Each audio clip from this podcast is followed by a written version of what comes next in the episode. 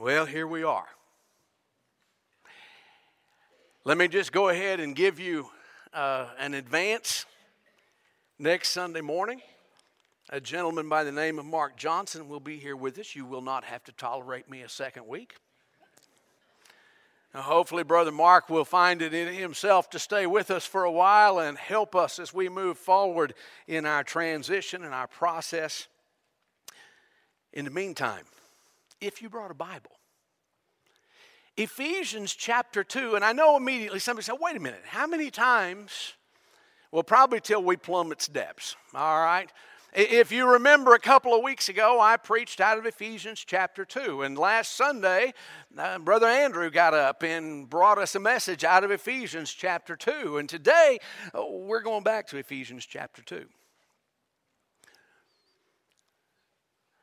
Today, we're going to talk about two of the solas of the Reformation faith alone and Christ alone. The reason that I put these two together is I, I, found myself struggling and realizing you can't really explain one and do justice to it without binding it to the other. And so today we're going to look at these two concepts together because they belong together. Martin Luther, the German monk who sparked the Reformation, like virtually everyone I've ever known, including myself, struggled with a sense of alienation from God, spiritual inadequacy. But as he read and studied the Word of God, the Holy Spirit began to open his eyes. He began to see truth, and he testified that he experienced an exhilarating sense of personal freedom. It's kind of hard for me to imagine, honestly, what it would have been like to be an adult who has struggled for years to serve the church and yet, at all the way through that, have been missing the truth. But finally, Luther was able to write these words My sin does not belong to me, it belongs to Jesus. What an amazing freedom it had to be. Luther discovered the good news. He found the gospel buried under centuries of traditions and prayers and candles and rituals. Now, please understand, the truth was there all the time. The church believed in Jesus Christ as the Son of God. They believed in the scripture, but they had reached a point where they allowed human traditions and teachings to usurp the authority of scripture. Now, I could spend all day talking about that. I'm not going to. I, I, just want you to get this one amazing truth God's truth was there all the time. Always has been, always will be. But the reformers came along and they found it. Certainly, it's all over the Word of God. And today, I'm just going to tell you, we're going to read together out of Ephesians chapter 2, verses 6 through 10, and that's going to be the, the foundational text. But please understand, I'm not going to give you a whole lot of time, but I am going to throw a lot of different scriptures at you, okay? So if you're a note taker, I apologize in advance.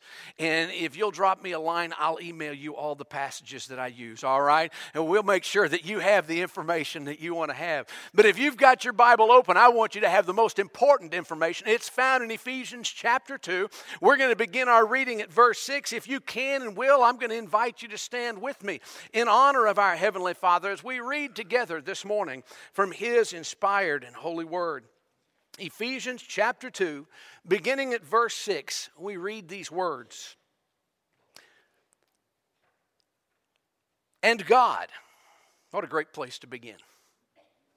And God raised us up with Christ and seated us with him in the heavenly realms in Christ Jesus, in order that in the coming ages he might show the incomparable riches of his grace expressed in his kindness to us in Christ Jesus.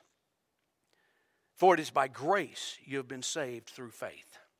And this not from yourselves, it is the gift of God, not by works, so that no one can boast. For we are God's workmanship, created in Christ Jesus to do good works, which God prepared in advance for us to do. Would you pray with me? Father, I pray that in this time, in these moments, you would open our eyes. Help us to see, to understand, to embrace the truth, even as you have helped others through the centuries. And Father, I pray specifically this morning if there is one in this room who does not know you, that today your Holy Spirit would reveal to them the sin in their heart, the Savior who has come, and the salvation that is available. Father, speak to our hearts through your holy word this morning. Father, we pray this in Jesus' name. And all God's people said, Amen. You may be seated.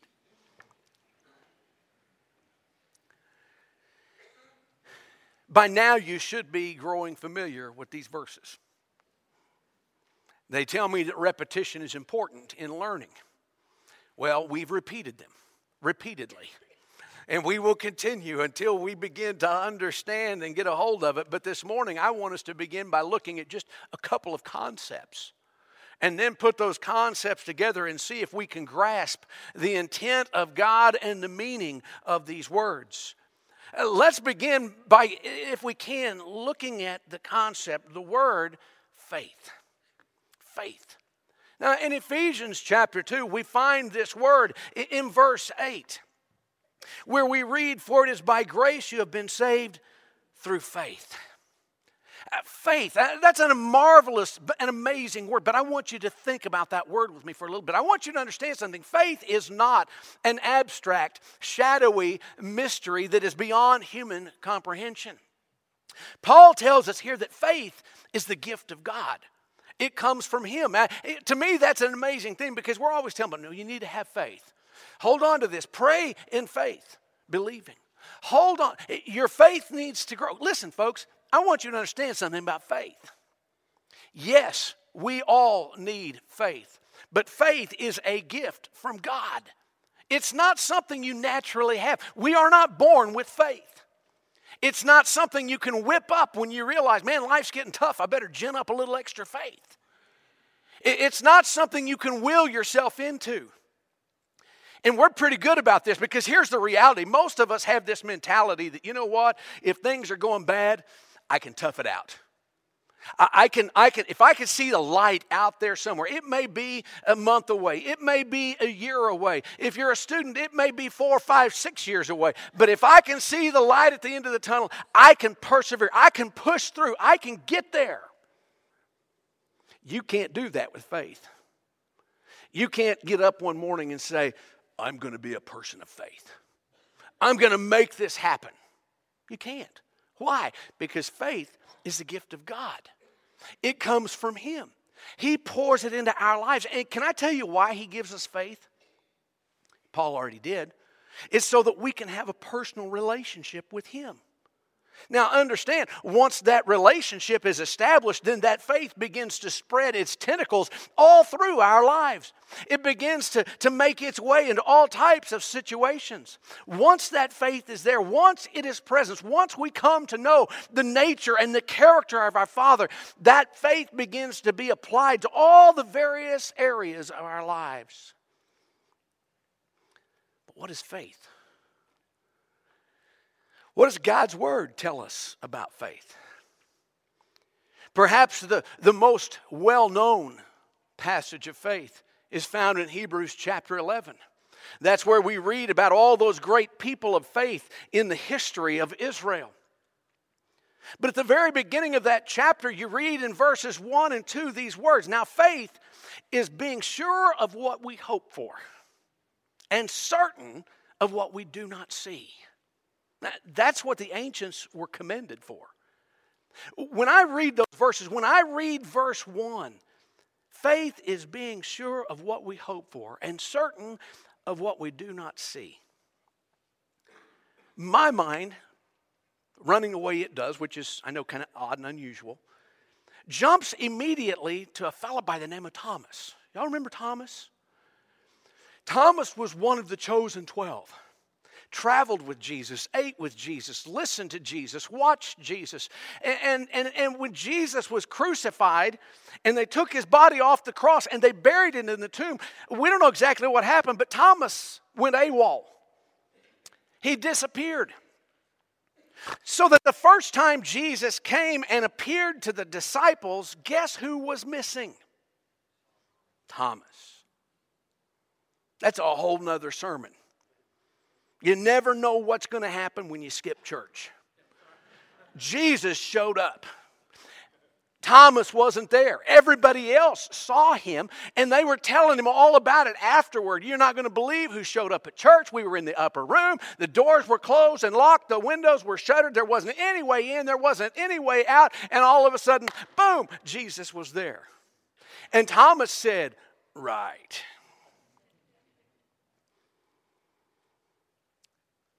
But it was true. Thomas told him, he said, Look, guys, I'm glad y'all had that experience, whatever it was that y'all did. But until I can see him with my eyes, till I can touch him with my hands, I'm not believing that. I love it when people challenge God. We're told not to do that, but I just love it when God shows off.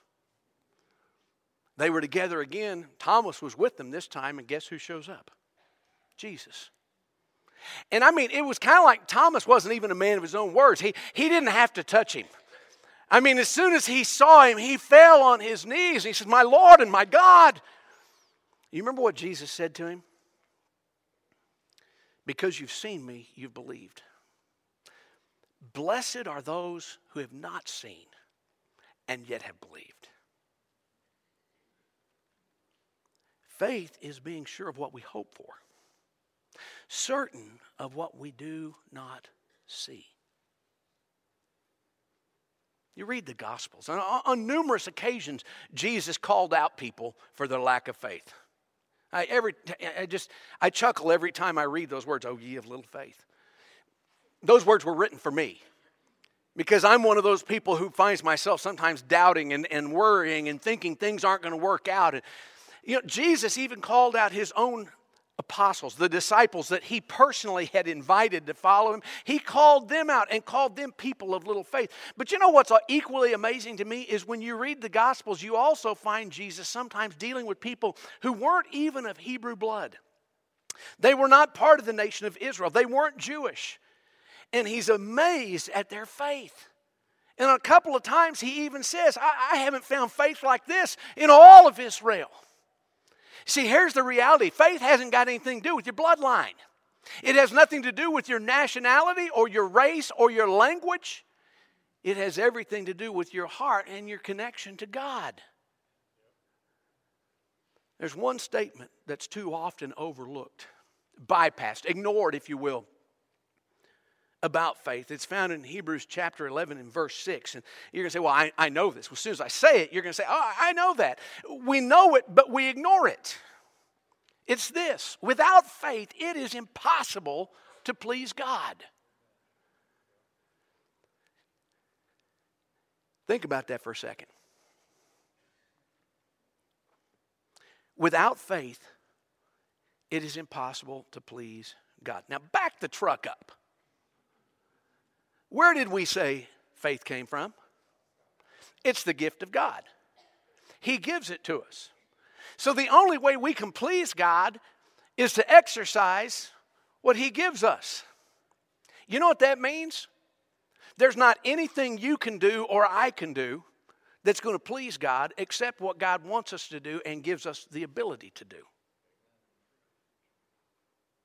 I see the deer in the headlights. So allow me to move along. That listen, I could talk about faith all day long, but you're already lost. I'm already lost.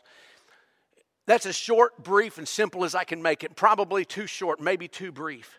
But I don't want us to over focus on the concept of faith to the point that we neglect or, or don't leave adequate time for two other important issues that we've got to talk about. One other topic, and, and that second topic is Christ. Again, there we are in Ephesians chapter 2, and, and we need to see what it says. I was looking through these verses as I was preparing for today, and it told me in verse 6 God raised us up with Christ and seated us with him in the heavenly realms in Christ Jesus in order that in the coming ages he might show the incomparable riches of his grace expressed in his kindness to us in Christ Jesus. You jump over to verse 10, it says, For we are God's workmanship, created in Christ Jesus. There seems to be a theme running through here. Our salvation, our new birth, our regeneration, our new beginning has to do with Christ Jesus. One of the amazing things that I, I, I, love about the Word of God is it does not leave us wondering who Jesus Christ is. I know there's a lot of discussion about it in today's world. And those who've rejected the Word of God, and those who've turned away from the church, and those who've turned their backs and said, There is no God, uh, those are the same people who say, I'm just not sure about this Jesus fella. Read the book. The Word of God does not leave us questioning who Jesus is. Let me just give you a, a, a, brief primer, if I might. He is the only begotten Son of God, the long awaited Messiah of Israel. He is the Lamb of God who takes away the sin of the world, and He is the Lion of Judah. He is the root of Jesse and the good news of God to all people. He's the great physician in whom there is all healing. He's the great shepherd, and He is the door to the sheepfold. He's the living water, and He's the bread of life. He is the way, the truth, and the life. He is our creator, our sustainer, and our keeper. He is our rock, and He is our fortress. He is our shield, and He is our protector. He is our defender and our covering. He is our Savior and Redeemer, our salvation and our hope. He's our constant companion and the lover of our souls. He is the wonderful counselor, the mighty God, the everlasting Father, the Prince of Peace. I could keep going, folks. The list goes on and on and on if you'll just read the book. God's Word doesn't leave us any doubt about who Jesus Christ is. It doesn't leave us doubting His identity, His authenticity or his mission. God is very clear and plain. Man was lost in sin and in need of a Savior that he could not find, create, or be himself. And so God sent his Son. Why did Jesus come? I had a discussion several months ago with a gentleman on an airplane. And he told me, he said, You know, my problem with this whole Jesus thing is it makes no sense to me that God, if he exists, would sacrifice his son, if that's who he was, for all the rest of us. I mean, that's kind of a cruel father, don't you think? It made me start thinking I'd heard the question, just hadn't had it posed to me quite that way before. I answered him in part, but I worked on my answer more after I got home and thought, okay, Lord, I guess that's a warning. I'll be better prepared the next go round. Why did Jesus come? He came according to Romans 3 10 and 11 because there is no one righteous, no, not even one. There is none who understands. There is no one who seeks after God. He came because we wouldn't come. He came because we didn't understand what we were. He came because we were broken and couldn't fix ourselves. He came because all have sinned and fall short of the glory of God according to Romans 3:23 and the wages of that sin is death according to Romans 6:23. He came because we all, like sheep, have gone astray. We have, each one of us, turned to our own way, and the Lord has laid on him the iniquity of us all. Isaiah 53, verse 6. You see, it may not make sense to most people, but I want you to hear the heart of God God's not willing that any should perish, but that all should come to repentance. 2 Peter 3 9.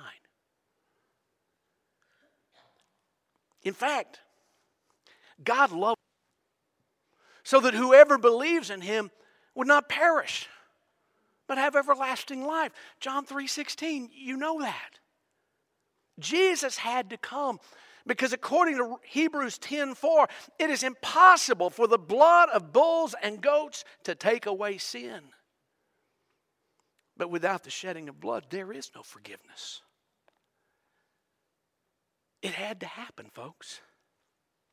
It had to happen. It had to occur. And so here is this amazing God who gives us faith so that we can believe in this marvelous Christ. And that brings me to the point where I have to, for the sake of time and brevity, draw those two matters and bring them together as one and tell you something very true and very simple and very basic. Faith alone in Jesus Christ alone saves. There's nothing else. Salvation is from God.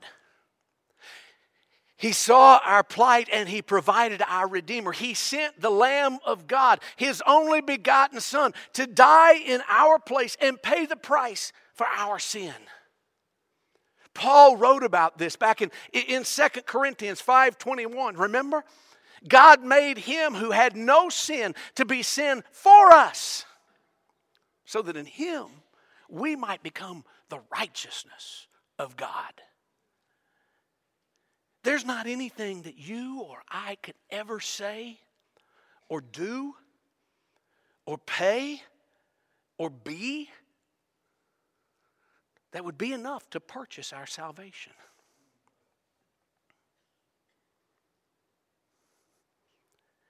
That's why we started where we did this morning. Are you washed in the blood?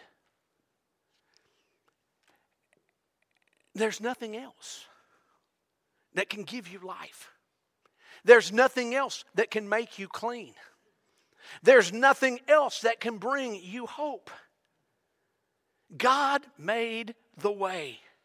He provided the sacrifice to pay for our sin. And then, as if that weren't enough, then God gives us the faith to believe in it. Now, I want you to hear me this morning. I want you to listen very carefully. Faith is not just a fix all. What do you mean? Faith in faith does not save. Well, I have to be saved. I have faith. In what? Well, I was told I have to have faith. You do, but what is your faith in? Well, I have faith. You're confused. Faith in faith does not save. Can I tell you something? Faith in the Bible does not save you. Faith in the church does not save you. Faith in a denomination does not, will not, cannot ever save you. Faith in a family member or, or a pastor or a friend who's, who's strong in their faith and, and, and a foundational, firm believer. That's great that you love them and you have a relationship with them, but that's not going to save you. Salvation comes by faith alone in Jesus alone. That is saving faith. I've used that term before, saving faith. I've had people come to me and say, What do you mean by saving faith? When I talk about saving faith, I'm talking about a faith that believes in what the Word of God says and who Jesus is. Saving faith is characterized by an acknowledgement of personal sin. God's word says that I'm a sinner, therefore it must be right. Because He's God. If He says it, it's got to be, right? Right. So He's right. I'm a sinner. For all have sinned and come short of the glory of God. It involves an understanding of the fact that Jesus died for my sin. Uh, listen, I can say He died for the sins of the world. Isn't that nice and generic? Let's make this personal. He died for me. He died for you. He died because each one of us is a sinner, and there's not. Saving faith, saving faith involves a transfer of trust. No one else has offered to save me. No one else has offered to pay for my sin. No one else has offered to make me clean or make me whole or make me right with God. Jesus did, and I trust Him to do it. I have transferred my trust to Him and Him alone because He is the only one who gives me that hope. And do you know what I found after I placed my faith in Him and I trusted Him like that? I began to grow in my faith.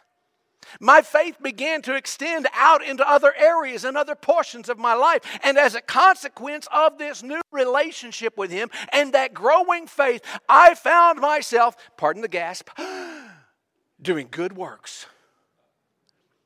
I did things that I would never have done before. But do you know why I did them? Allow me to share with you. I did them because God prepared them in advance for me to do. That's what it says in verse 10. wow. People came to Jesus in John chapter 6, and they asked him in verses 28 and 29 the same question a lot of people ask today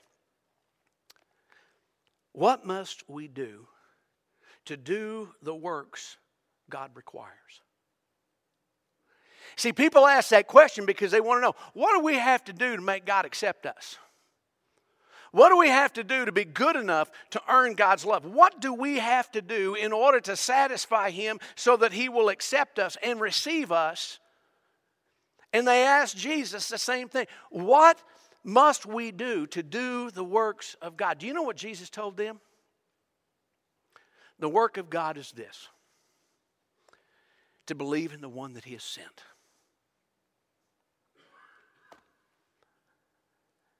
Does it get much simpler than that? Jesus said, You want to do the work that God desires from you? Believe in me.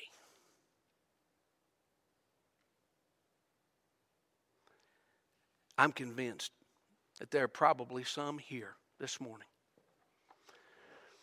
who are anxious, wondering Am I doing enough? Am I good enough? Have I given enough? Can God love me? Yes, He can. Not only can God love you, but I want you to know something God does love you. He loves you. He loved you before you were ever born.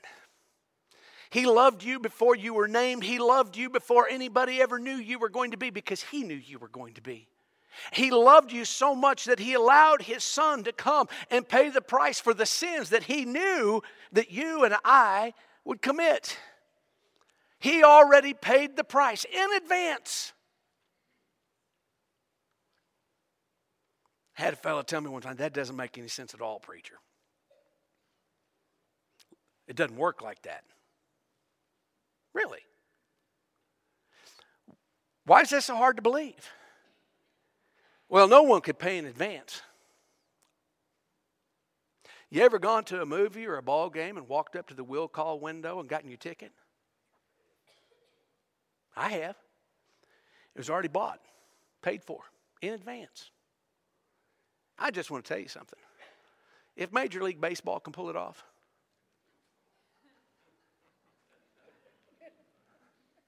I'm a baseball fan, but still, I think God outranks MLB. If they can pull it off, surely God can do that. And He did. Our salvation, our justification, our relationship with Him is based on what Jesus did 2,000 years ago. And in order to benefit from that, we have to believe in Him, trust Him. Hang on, hang on. And nothing else.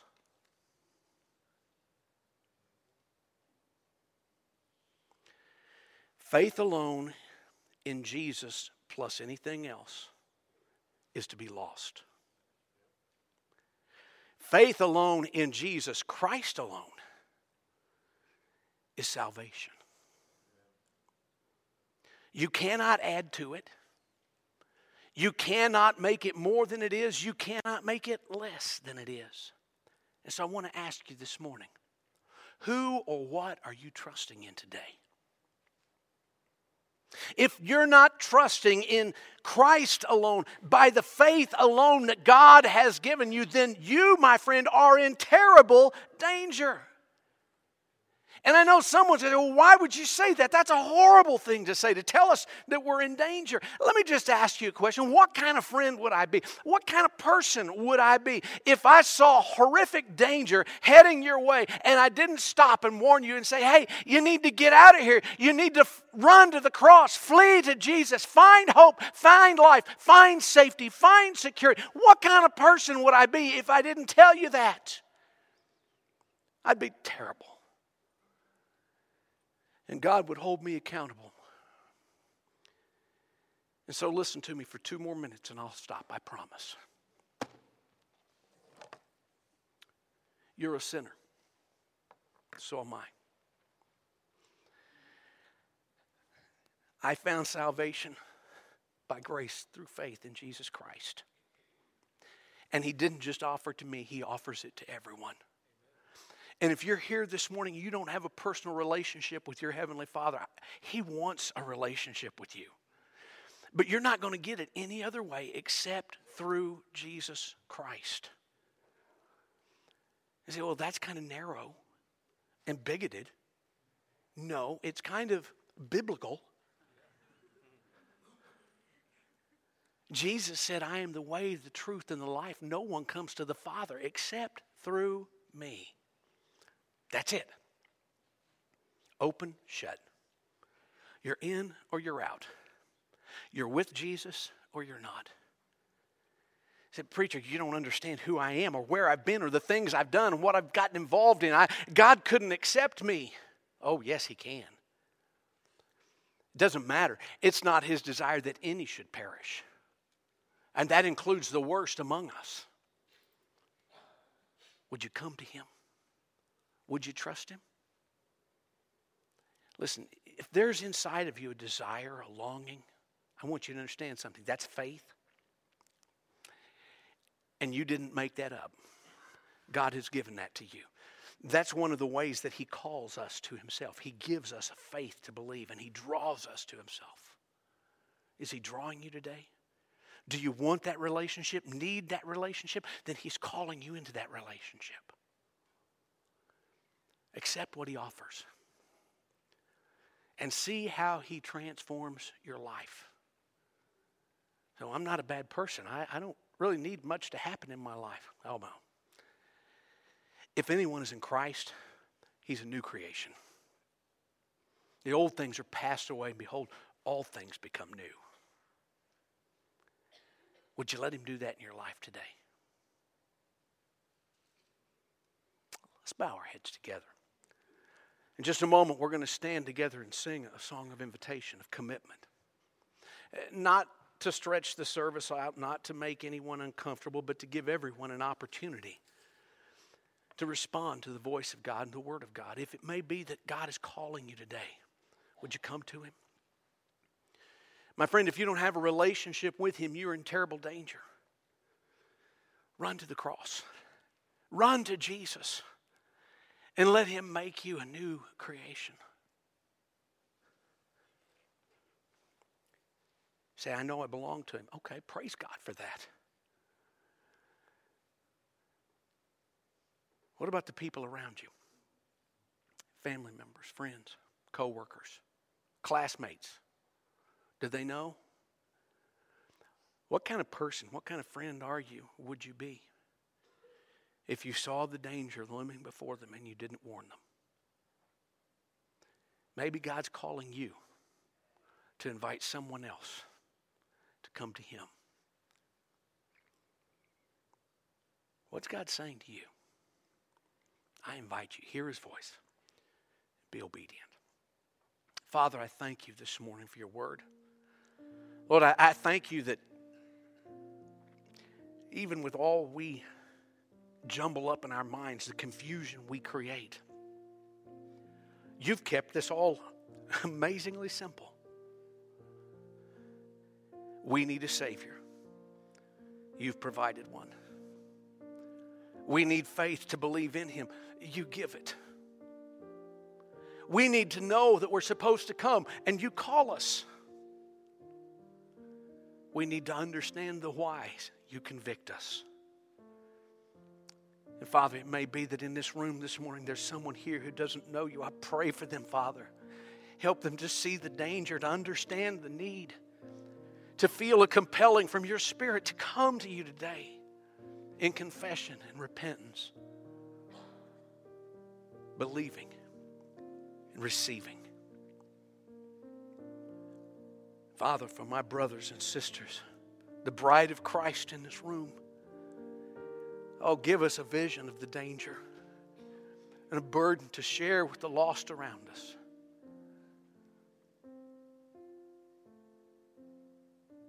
Father, break our hearts for what breaks yours.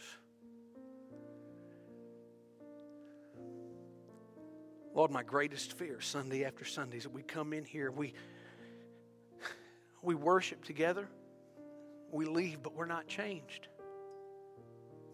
We go out the doors and, and everything is just like it was before. Don't let that happen, Father. Break our hearts today that we might see what's around us and the opportunity that is ours and the calling that's on our lives so that we would serve you faithfully. Father, have your way in our lives. Oh, we pray this in Jesus' name. Amen. Amen. Let's stand together. My friends, we're going to sing this song through. If you need to come, I invite you to come. The altar is open. It's God's invitation to you if you need to come. Come on right now while we sing.